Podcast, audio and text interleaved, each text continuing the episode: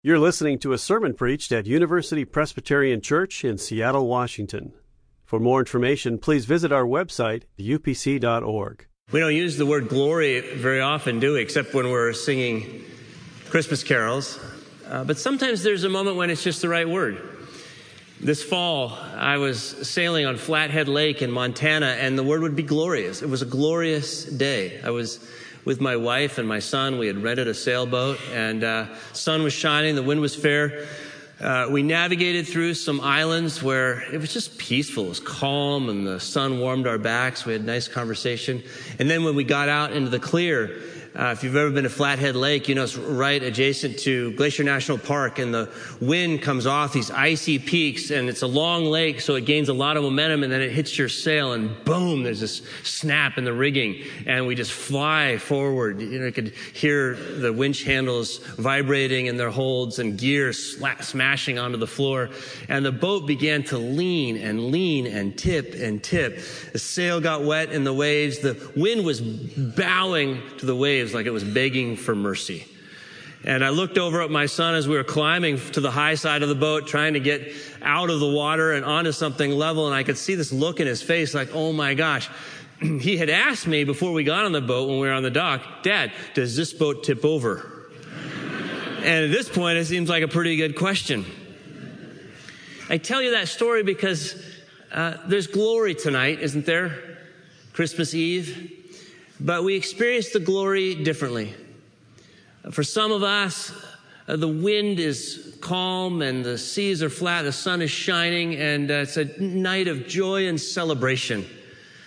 We're with friends, we're feasting, we're with family, we're gathered in church to remember what life is all about, anyways.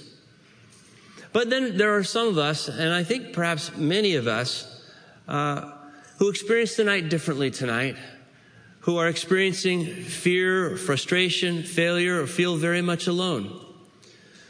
Our ships are going through seasons of gale winds and high waves, and we're pitching and we're rolling, and there are times in life just like that when we start to take on water and we wonder, does this boat tip over?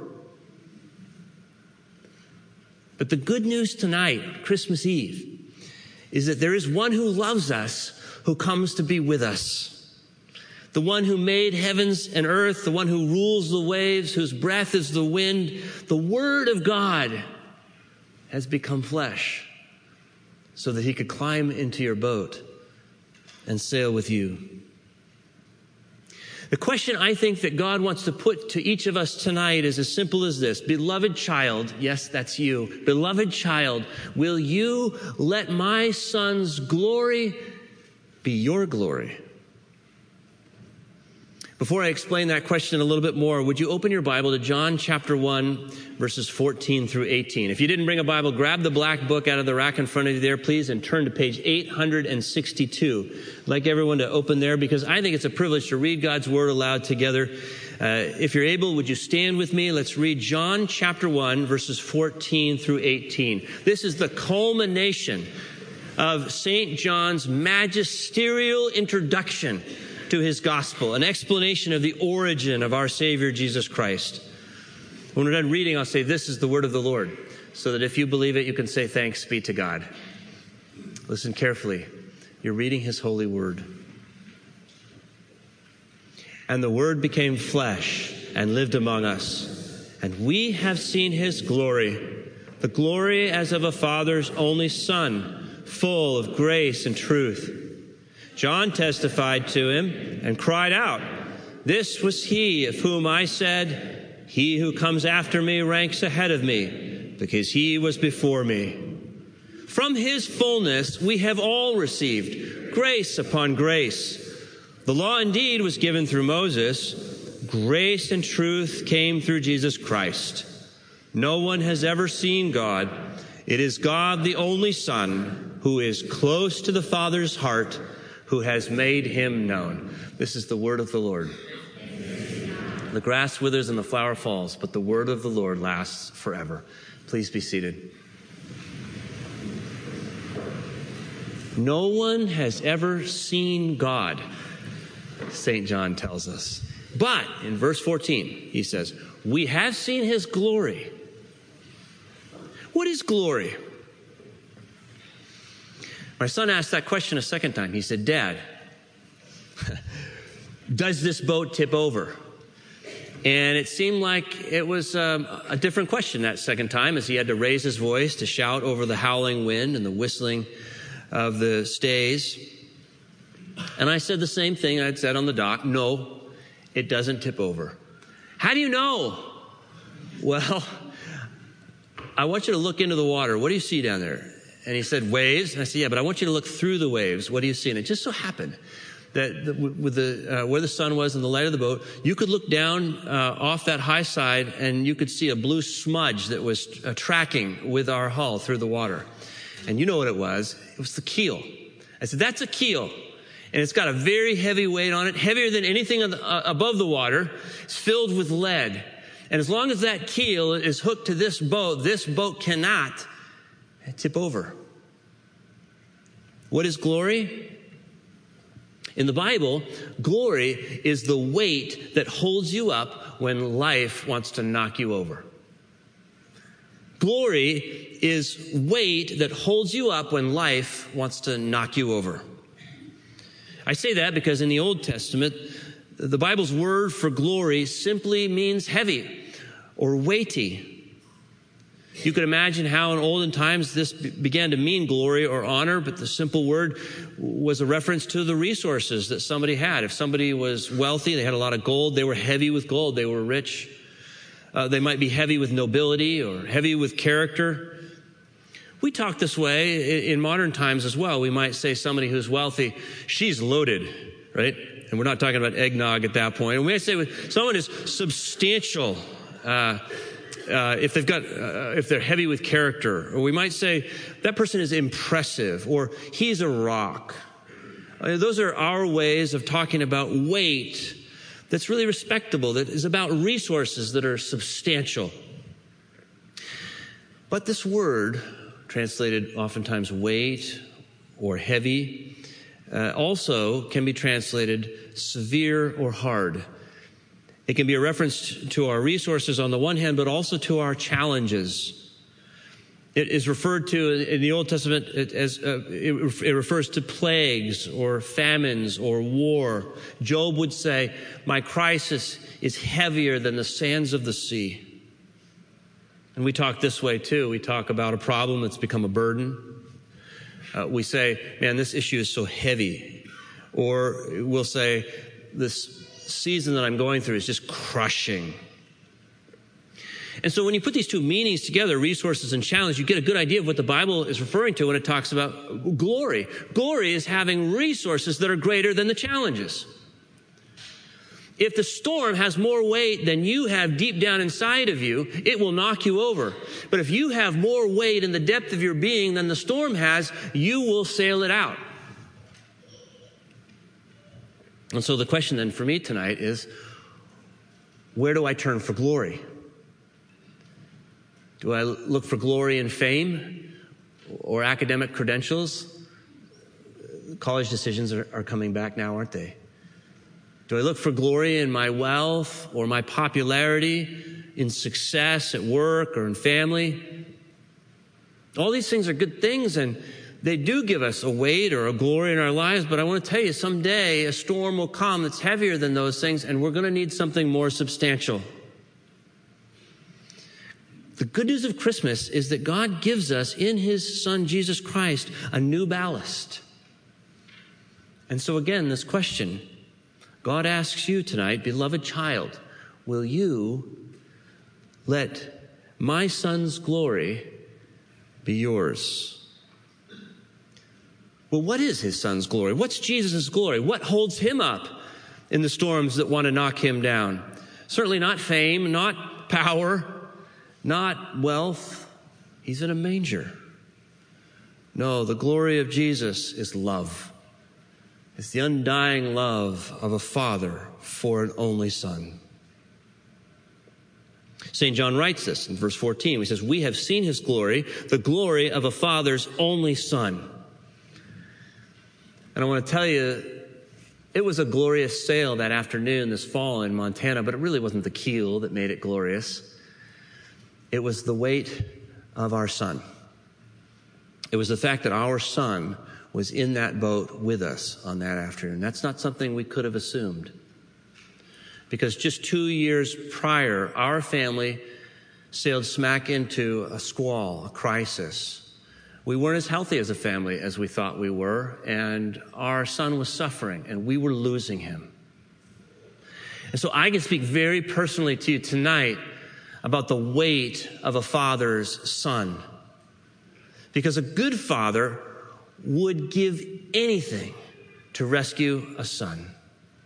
A good father would give up every weight he has in his life, his reputation, his wealth, his time, his money, in order to get that son back close to the father's heart. And it was looking into the eyes of our son, seeing him eventually smile uh, in the midst of that uh, sail, that really was our glory.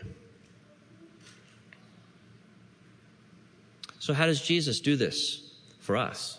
How does Jesus make a life heavy? Well, my suggestion tonight is that when we let God love us the way God loves Jesus, our lives take on weight. We let Jesus draw us to his Father's heart, which is the greatest mass in the center of this cosmos. This divine child, Jesus, is born with a human beating heart so that he can represent you in God's heart. I say represent because Jesus didn't come primarily to teach you or to motivate you or to reform you, but to represent you. God gave the one he loved because he loves this world and he loves you. He loves you like his only son and with his only son. So you can measure the weight of your life tonight. You could measure your value not by the height of the waves or the speed of the wind, but by the, the weight of God's love. God so loved the world, he gave this son to be born in the lowest of estate, to suffer shame and humiliation, to be betrayed and crucified on a cross. God gave his son because he loves you. This is his rescue operation to get you back to the Father's heart. And so, how do you want to respond to that? John gives us a hint in verse 16 when he says, Receive grace. Receive grace. From his fullness we have all received grace upon grace. Those of you who are sailors know this. Here's something about a keel you usually don't see it. You don't. And this gets us to faith. You just have to believe it's there. Grace is getting what you don't deserve, faith is living with what you can't see. Sometimes we don't see worthiness in our lives. We don't see belovedness in our lives. But it's below the surface.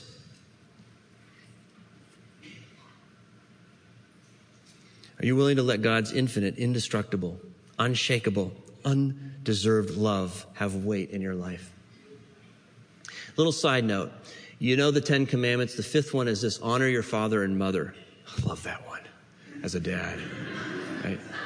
You know, it's, just, it's the verbal, they're shaking their heads. Uh-uh. Uh, yeah, I do have parents too. The verbal form of the word for glory is that verb honor. And what it's really saying is, let your father and your mother have weight in your life. That's what it means to honor them. And when the Bible says glorify God, it means let God have God's weight in your life.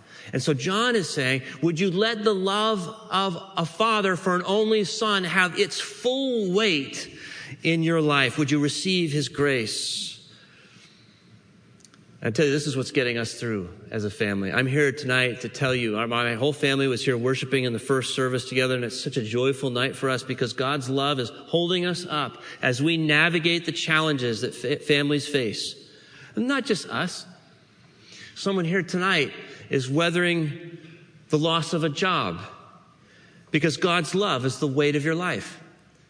Someone here tonight is weathering a, a, marriage that's just falling apart because God's love is the weight of your life.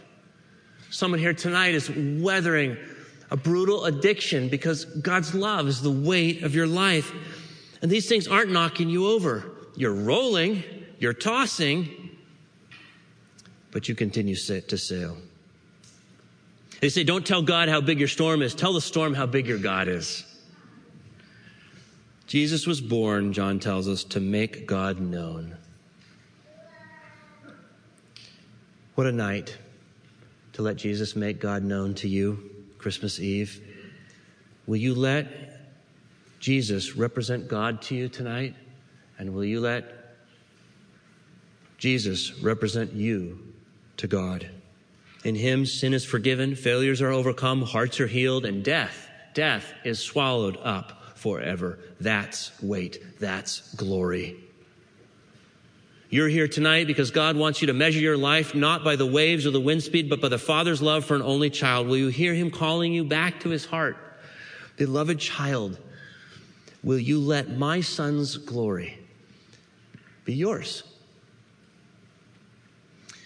It was a glorious day sailing in Montana that afternoon. It was just so good to be together. But I know, and those of us who are parents, we know that we won't always be able to be together as a family. There'll be a day when our children will hoist their own sail and they'll sail off without us. Through sun and storm, the waves will come and the wind will blow, sometimes perhaps even violently so.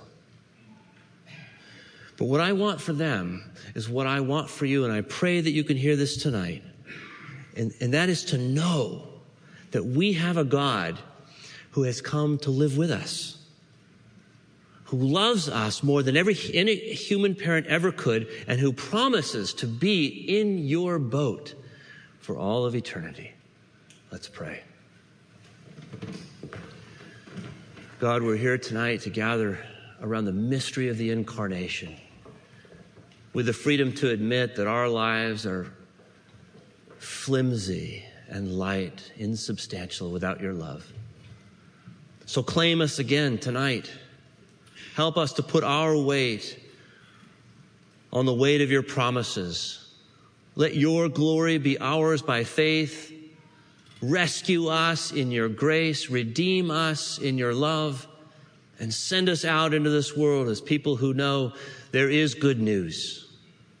We pray this in the name of Jesus and we pray it for His glory. Amen. For more UPC audio or to find out about service times, visit us at upc.org. All online audio is available on CD and cassette. To order copies of sermons and classes, please visit upc.org/audio, email audio at upc.org, or call 206 524 7301 extension 117.